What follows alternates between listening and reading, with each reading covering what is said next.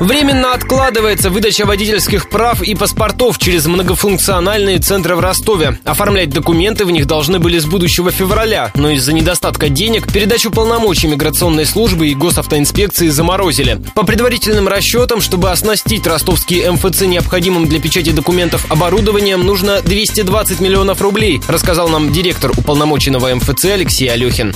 Стоимость нового комплекта оборудования для выдачи загранпаспорта нового поколения составляет около 4 миллионов рублей. Мы, соответственно, такой себе позволить не можем. А нам нужно как минимум 55 точек оснастить такой техникой. Умножить на 4 – это 320 миллионов. Это неподъемная сумма для нашего бюджета. Мы считаем, что эти траты неоправданы. Поэтому сейчас просим наших федеральных кураторов, чтобы каким-то образом нам либо каких-то поставщиков других дали, потому что это единственный поставщик в стране.